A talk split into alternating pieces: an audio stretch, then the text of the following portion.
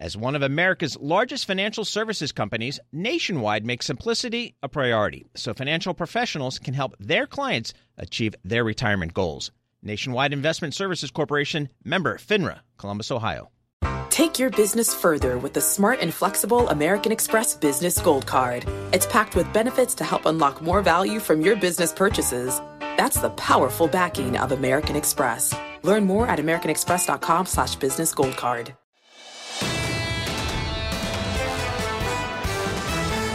This is the Bloomberg Surveillance Podcast. I'm Tom Keene along with Paul Sweeney. Join us each day for insight from the best in economics, finance, investment, and international relations. You can also watch the show live on YouTube. Visit the Bloomberg Podcast channel on YouTube to see the show weekday mornings from 7 to 10 a.m. Eastern from our global headquarters in New York City.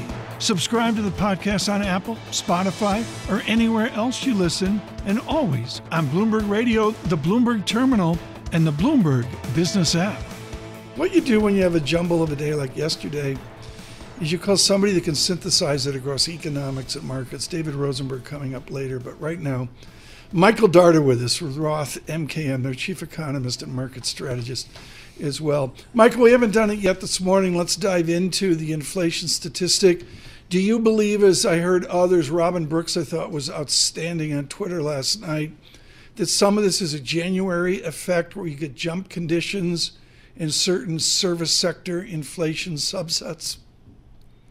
Hi, Tom. Thanks for having me on. Look, this was not a good report uh, for the January CPI, the core number accelerated pretty dramatically. Mm-hmm. And, you know, even if you're stripping, there's been a lot of talk about, you know, housing and the rental inflation. Even if you take that out, the Fed looks at a gauge of non energy services prices, excluding housing. And that accelerated pretty dramatically. So the markets did not take this well. When you're priced for, for perfection right. and you have a setback, then you see a dump like we had yesterday. All of that said, you know, let's not go into a complete panic over one number. Uh, the Fed does focus on the PCE deflator, which is a different index. And there's been a pretty big gap between the, the two. If you look at the, the core inflation readings from the PCE deflator over the last seven months, they're you know basically in line with the Fed's target, um, 1.9% average annualized growth. But the CPI, core CPI readings have been much higher, and the divergence is about triple the historical average. Usually the CPI runs 30 to 50 basis points above the PCE deflator, and you know we're we're seeing a gap about three times as wide now. So if we take a step back, you know I think that the you know the the, the CPI data could be overstating the inflation problem here. Nominal spending, if you look at nominal final sales to the private sector, um, over the course of time that we've had these better PCE, core PCE readings, we've essentially slowed the trend. So if aggregate demand total spending in the economy has slowed the trend, then that's going to take the inflation pressure off uh, over time. So let's not completely right. go into a full blown panic over one number here. And Michael, you know, I'm looking at the, you know, kind of how the market traded yesterday. I mean, the in, indexes were off, you know, kind of one and a half percent ish. Uh, volume was kind of in line. It seemed like a reasonable kind of market response after kind of the, the big rips we've seen in November and December, and I agree. some strength. And yeah. maybe it's just a healthy day in the market yesterday. Oh, no doubt about it, um, Paul. No doubt about it. I mean, you know, the the run that we've seen, especially in the S and P 500 led by infotech and consumer discretionary. Basically, it's seven stocks dominating the index. I mean, these valuations have really become stretched, and we have a momentum market. It doesn't take much. It just needs to be some change of the narrative, whether it's sustained or not. And you see what we saw yesterday. So you just can't have a straight up market. We're, right. we're starting to move into pretty unhealthy territory where you start to get worried about uh, what could be on the other side. I mean, these kinds of valuations tend to be rarely seen in history and never sustained. So we're at levels now where you're priced to perfection, and you do have to worry about threats to the, you know, the perfect narrative unfolding. So part of that part of that narrative, Michael, is, is kind of the, the, Federal Reserve, obviously, and I think the uh, you know the market's expectation is that that March is clearly off the table. Fed Chairman Jay Powell was pretty clear about that on his recent comments. But now the I guess the focus has shifted to May or June for the initiation of some rate cuts. Did yesterday's data kind of change your view? Where, where do you think the Fed's going to come out here? Yeah, it's interesting. I mean, our, our thought was that the Fed was probably going to, to push back on the timing and, and both the timing and magnitude of the easing expectations that were in the market. Uh, even if you think the economy is going to underperform this year, I mean, the Fed's framework is to look at slack in the labor market. You know, we've had a, you know, we haven't really had a material increase in slack in the labor market yet. Uh, just very, yeah. just very marginal. And they're watching things like financial conditions, which you know, based on our market discussion, have eased pretty dramatically. So, right. I was surprised to see Powell push back. And then if you get data like we saw, you know, with the with the CPI readings for January, then that just yeah. reinforces it.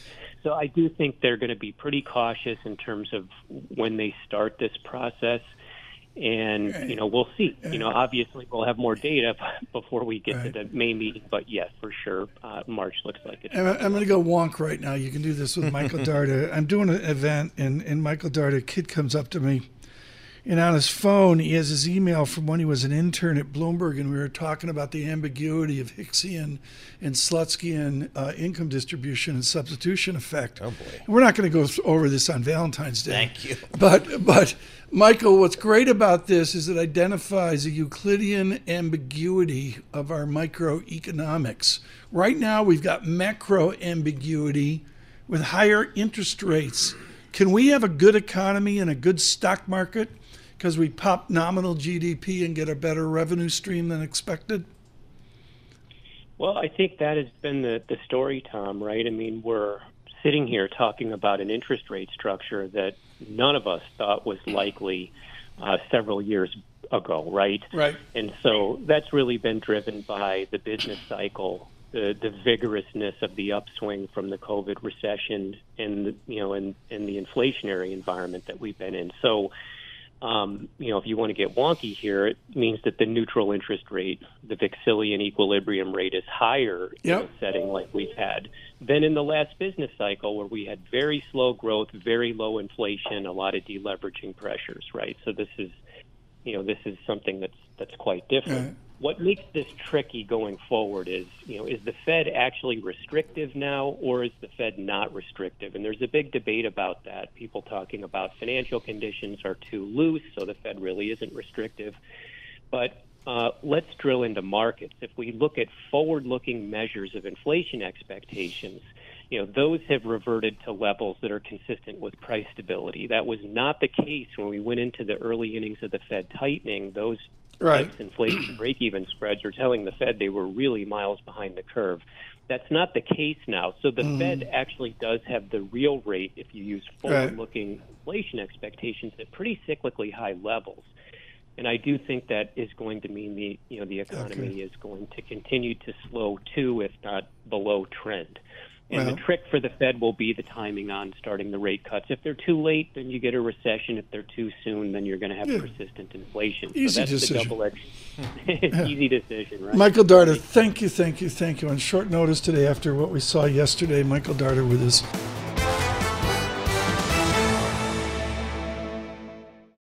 Nobody ever says make it complicated. That is why Nationwide makes simplicity a priority by providing financial professionals with straightforward, client ready resources. From clear strategies to help clients meet retirement savings and income needs, to ways to cover rising healthcare costs and more. Nationwide simplifies planning so more time can be spent helping clients.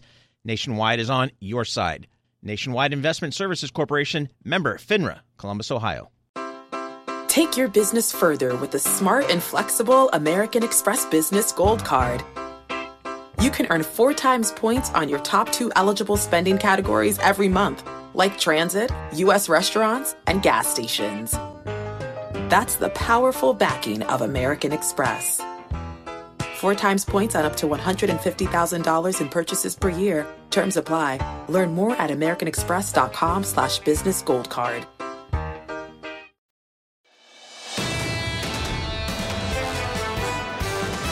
Sparta emails in and says, Tom, get the sequence straight.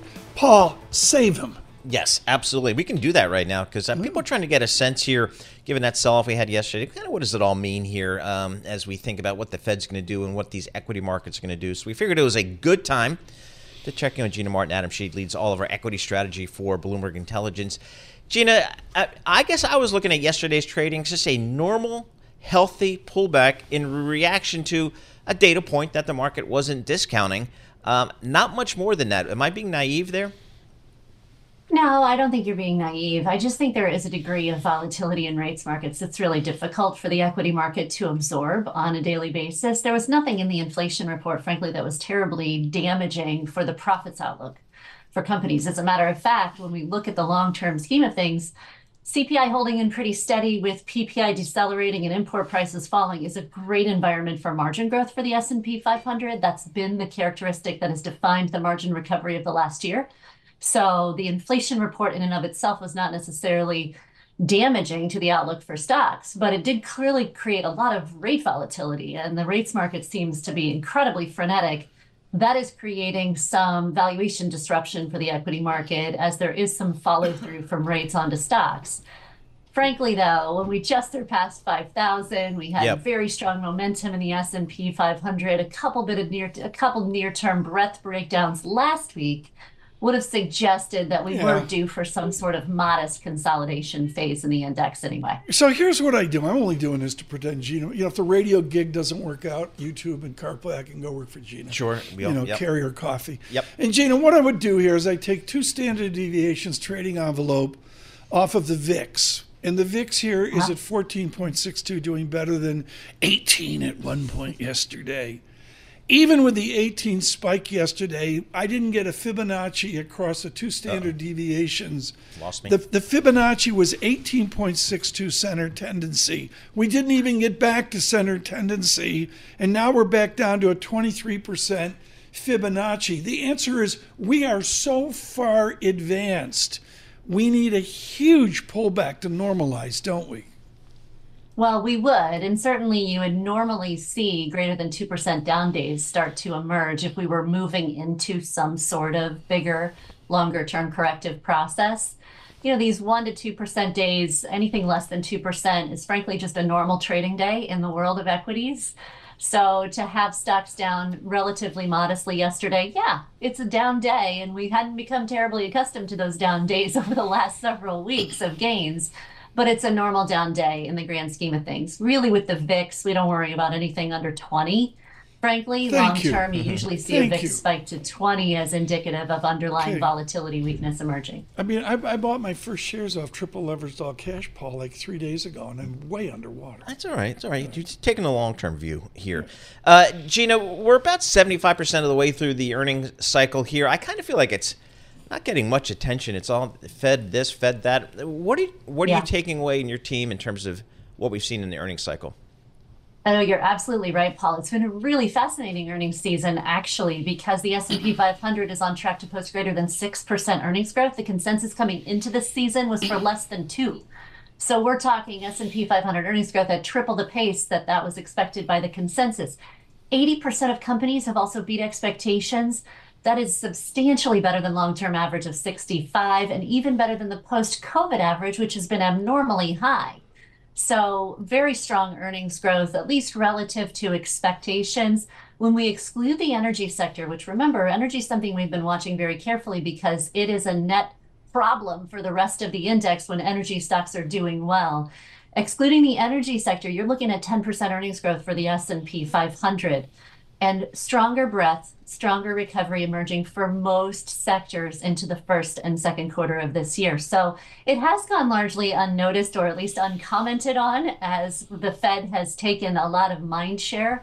But frankly, the earnings numbers are, are much better than expected and, and painting a pretty solid backdrop for stocks right now. And I know you guys uh, on your team, Gina, look at, at margins and the, and the trends in margins. Yeah. Are, are these quality earnings from what you can tell at this stage?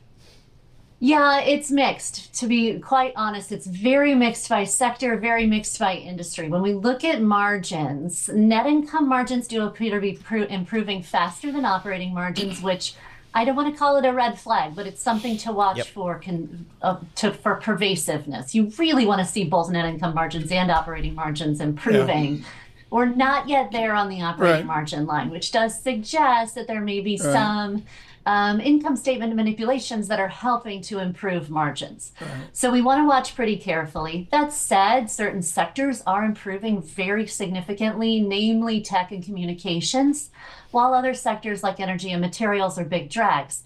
That to me is not necessarily a bad sign. Energy and materials are commodity sensitive sectors. They are cost inputs for a lot of the others other groups in the S&P. So the index can sustain improving fundamental conditions if these two sectors are the weak spots. Uh, Gina Martin Adams, thank you so much. I want to color this because I think it's generational as we go to Alex Webb in London on technology. You're a kid from, you know, like pretty basic means. You play hockey. You end up, Paul, at the Rhode Island School of Design. And then you invent this strange thing where you have an apartment and you can rent it out. and it's another play story. Of course, it's Airbnb, and this is uh, Brian uh, Chesky we're talking about. And what's fascinating to me is all of a sudden, he's a grown up. Yeah. $6 billion share oh, buyback. Yeah. Uber. All of a sudden, they're a grown up. With the generational, you know, and, and Alex Webb is so wise, he can, you know, do the generational tilt. Alex Webb is Silicon Valley, in a broad sense, is tech growing up? Yeah, and I mean, Facebook's the kind of like prime example of that as well. Meta, you know, they doing massive buybacks uh, uh as well. I actually wrote a piece just last week where they're really becoming a lot more like Apple. They're realizing that that shareholders care about cash at the moment in a way that they perhaps didn't in, in those heady years a few years ago when it was all about growth. They're obviously not they're not exactly value stocks, but uh, there's a, a massive pivot which you know is sensible given the market dynamics. And we actually saw Meta initiate a, a, a, you know token dividend, but kind of a dividend in line with a yield that's in line with Apple. So maybe that's a little bit of a trend there, Alex. It's, it certainly looks that way, and you know you think also about all the the increased focus on uh, on efficiency, which you know, yeah, fortunately, yeah. euphemism in many in many um, cases for job cuts. Um, when you look at the sort of average revenue per employee at a company like like Meta or like Amazon, it fell massively actually in the years up to the pandemic because they were just hiring with such gusto. What we've seen in the past sort of six, eight, 12 months is that there seems to be an increased focus on that number that they have realized that their employees are not they're working less efficiently essentially because they have too many of them. So we've seen massive reductions in headcount as a consequence. So alex we, we did get uber uh, another one of those names one of those gig economy uh, companies that's really come into its own with maybe some some new management with Dara Khosrowshahi. Now they've got a buyback here. Uh, yeah. that seems to validate them as a, I guess adults in the room kind of thing yeah, and it's like you know, ultimately, it's not a company that's that's growing anywhere near at the pace it was. You know, yep. if you think about back in 2022 when you had like, of course, they did some acquisitions as well, which turbocharged it, but you know, revenue almost doubled in a 12-month period. Now it's the market's looking for a sort of 15, 16% growth rate this year, but crucially, it is now profitable. Right, yep. that was not the case for the most of its existence, for you know 15 years or something of its existence, only a decade. It was not a it's not a profitable company. Now that's why it's interesting as well with Lyft at the moment because you know the yeah. they are expected to post a profit at least on an operating basis for the first time this year. That that's meaningful. Um, it shouldn't be probably given the way we've used to companies, but in the world of tech, it isn't. It hasn't been a given. Alex Webb with us in London here on technology. Alex, one of our uh, emailers, uh, uh, thank you for emailing in. Huge Alex Webb fan, and they say, Tom, cut the chat on these rich guys. Alex Webb, are you returning your Vision Pro? Are you just saying enough? It doesn't work. if I was a rich guy, I might have a Vision Pro. I am not. I don't know. I mean, it's it was quite interesting. There was a video of Mark Zuckerberg basically giving his in heavily inverted commas review of the Vision Pro. Surprise, surprise. He says our product is a lot better. Um, I mean, the case I've made before is that actually Apple doesn't need the Vision Pro to be a hit, right? It just needs to make sure that whatever Meta comes up with is not a hit. Because if it, if it sacrifices the next, you know, vector of computing to a competitor, then it's got a big problems in its hands. If, if right. smart glasses, you know, visual, uh, virtual reality, augmented reality, mixed reality, whatever you Right. want to call it, if that doesn't take off as a category, it's not really the end of the world for Apple. The problem is that if it does, and Apple's not in there. Is a non-financial guy when the financial people say Apple has an ecosystem of what is it, 2.2 billion, Paul? yep. Something like that. Do you see that growing out ginormous to like 3 billion people? Is there just an endless Apple universe out there?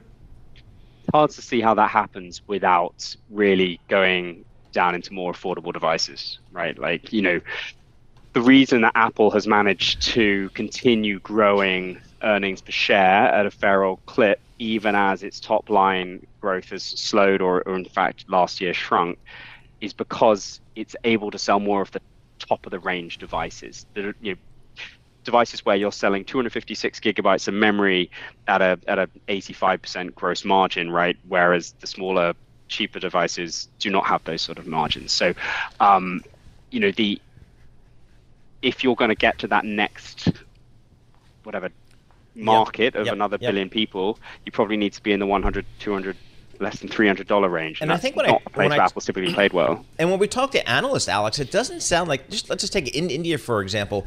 You could make the case that boy, if they come in with a cheaper phone, man, they can get huge market share there. And analysts kind of say, nah, they're going to stick with their high-end products and wait for the middle class to grow out. You know, similar to what they did in China. I guess that's the way they're going to go there.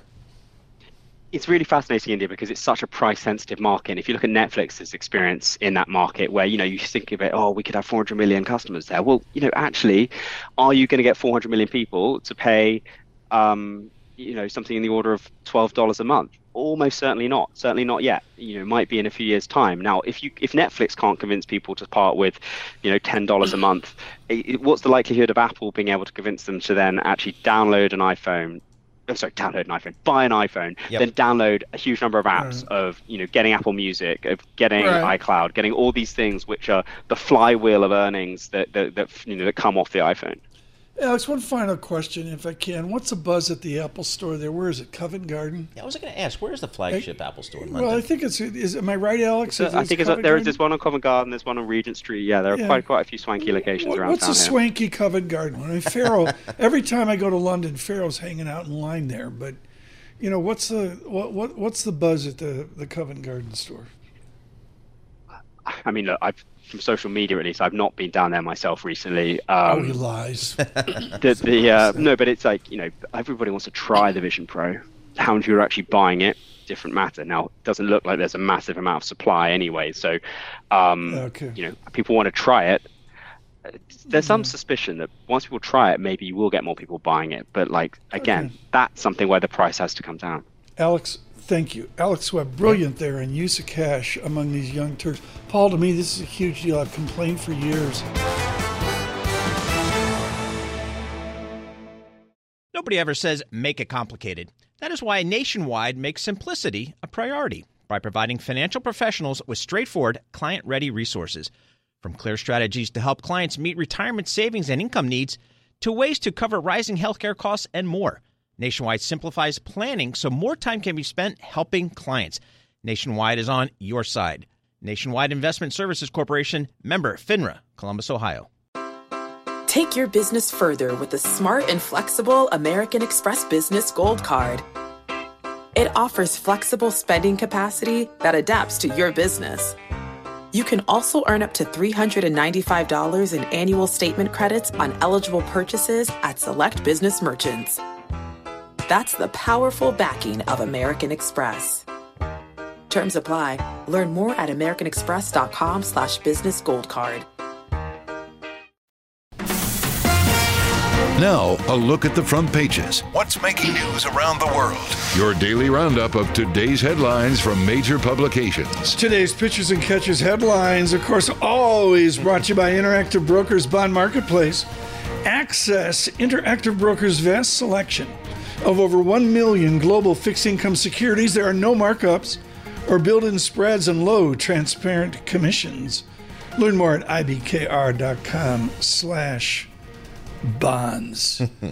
I got an email from Mrs. Keene. It's not pitchers and catchers today. No? It's Valentine's. Valen- oh, uh, that's what I hear. I didn't. What I hear. I didn't know that. Hmm. Lisa, what do you How got? could you forget? Happy We're- Valentine's Day. You too. The first story is about Valentine's What a Day. shock. So here we go. Bob, pick him up in the control room. I mean, and Mrs. Keene is going to love this one. Okay, so the Wall Street Journal is saying self gifting is on the rise. So spouses are tired of getting gifts that they basically don't like, so they're going to buy what they like. So they're no. Yes. We're going to the store and we're buying our own gifts. And then you have those who are single, they're treating themselves. You have Galentine's Day, that's a thing now. Uh, please, my, my daughter and her friends Day? had ga- a Galentine's Day party. They have parties. It's all the girls, all the single girls just Galentine's. have a What's party. Galentine's? Galentine's, all the single girls, gals. There Gals. I get Yes. it. Oh, okay. A little slow there. Go. But there, it's good for retailers, right? Because people are starting to shop a little bit more. And you even had De Beers Jewelry. They're offering right-hand ring collection instead of. Oh, the really? left-hand. Do they have pinky rings? I'm sure they do. okay. I mean, every every girl needs a pinky. I love this quote in, in this Wall, Wall Street Journal story. My husband is amazing, but he has trouble figuring out my taste. Sometimes that happens. Yep. Yes. Galentine's Day. Gal- see, you every, learned something. We learn every day. Every- every day. Every day. Next. Okay, Business Insider has this. Apparently, wealthy Californians are ditching the state and they're going to Beverly Hills of Arizona, which is Paradise Valley, Nice. Arizona. I don't know if any of you, either of you, have ever I been go to there. Scottsdale. I Well, love I, Scottsdale I'm sorry. Yeah. We, we did this for Sweeney. I mean, I saw this in it. You know, High rollers. Lisa and I would never be looking at this, but you know, P- Paradise. Paul, this just says you. It does. I mean, does. golf courses. I mean, Celebrities go perfect. there. Yeah, exactly. Eight five two five three. Good morning. Yep, absolutely. Right. It's it's they want the privacy, they want the luxurious lifestyle, lower taxes also, and the quality of life. Yeah, Is nice. Like it's it's outside something. Phoenix. I don't think it's Tucson. I think it's more like yeah, between like Phoenix, Scottsdale, Phe- yeah. Phoenix. What's what's it like there in the summer though, Paul? Oh, brutal. I mean, I think it gets even worse. I mean, 100 degree days. Now, you can you can talk about dry heat all you want, but you know, 110 is 110. So, so it's, Right, just, it's fancy people like how. you with like a winter home there, and they're. I think so. I six think that's what it. But a lot of people are out there kind of full time now. I mean, you know, you see, you hear the stories about folks leaving California for a variety of reasons, Mm-hmm. um, whether they're going to Idaho or going to Colorado or now Arizona. You know, so um, Paradise. Can you see it? Paradise Valley. Is Bloomberg Surveillance Tom Keene with no life in New York City joining us now? Paul Sweeney in Paradise, Paradise Valley, Valley. That's a good ring Arizona. from the it. golf course. from the golf course. All right. Uh, this is from the Wall Street Journal. Apparently, there's a no-fly list for dogs. And your Yeah, pet I'm- could be on it. I don't know if you take the dogs with you when you travel, Tom, on an airplane, but, a lot more people do. Yeah, a lot more people, especially since COVID. Yes, when a lot more people yes. were buying the dogs, um, and the carriers are cracking down. Apparently, they're biting. They're they're banning them for different reasons, whether they bite, whether they go to the bathroom, whether they don't behave right. But they're putting a mark on their record. So when you check in, Yeah. there's going to be a big flag there that says well, your when, dog when can't Matt go. Miller relocated, this is years ago, oh, relocated from New York to Berlin, he posted a picture on social media. His dog, God, I forget the name. It's the worst dog name of all time, but it was a huge dog. Oh, no. Had his own first class seat on the plane right next to Matt. So Okay, but what do Bloomberg do paid for the dog? the dog to go over to Germany. So I don't know how that works. Which Mike could be You do. You pay like Yes. 125 bucks or something. Yep. for But, the but dog. what do you do on a long flight? I mean, I'm asking for a friend. We're, we're thinking of taking Vet Bill and Kennel Fee to Paris here to see, uh, you know, one of the offspring That's misses a them long terribly. But I don't, I don't get it. They have to fit under the seat in front of you, I think, is the, is the thing. And Yeah, you have to but put them in a little bag. Like, what do you little do carrier. four hours in when Well, the dog that's is your looking? You know, That's Yeah. your problem. I don't. I, I simply don't get it. This is the Bloomberg Surveillance Podcast, bringing you the best in economics, finance, investment, and international relations. You can also watch the show live on YouTube. Visit the Bloomberg Podcast channel on YouTube to see the show weekday mornings from 7 to 10 a.m. Eastern from our global headquarters in New York City. Subscribe to the podcast on Apple, Spotify, or anywhere else you listen, and always on Bloomberg Radio, the Bloomberg Terminal, and the Bloomberg Business app.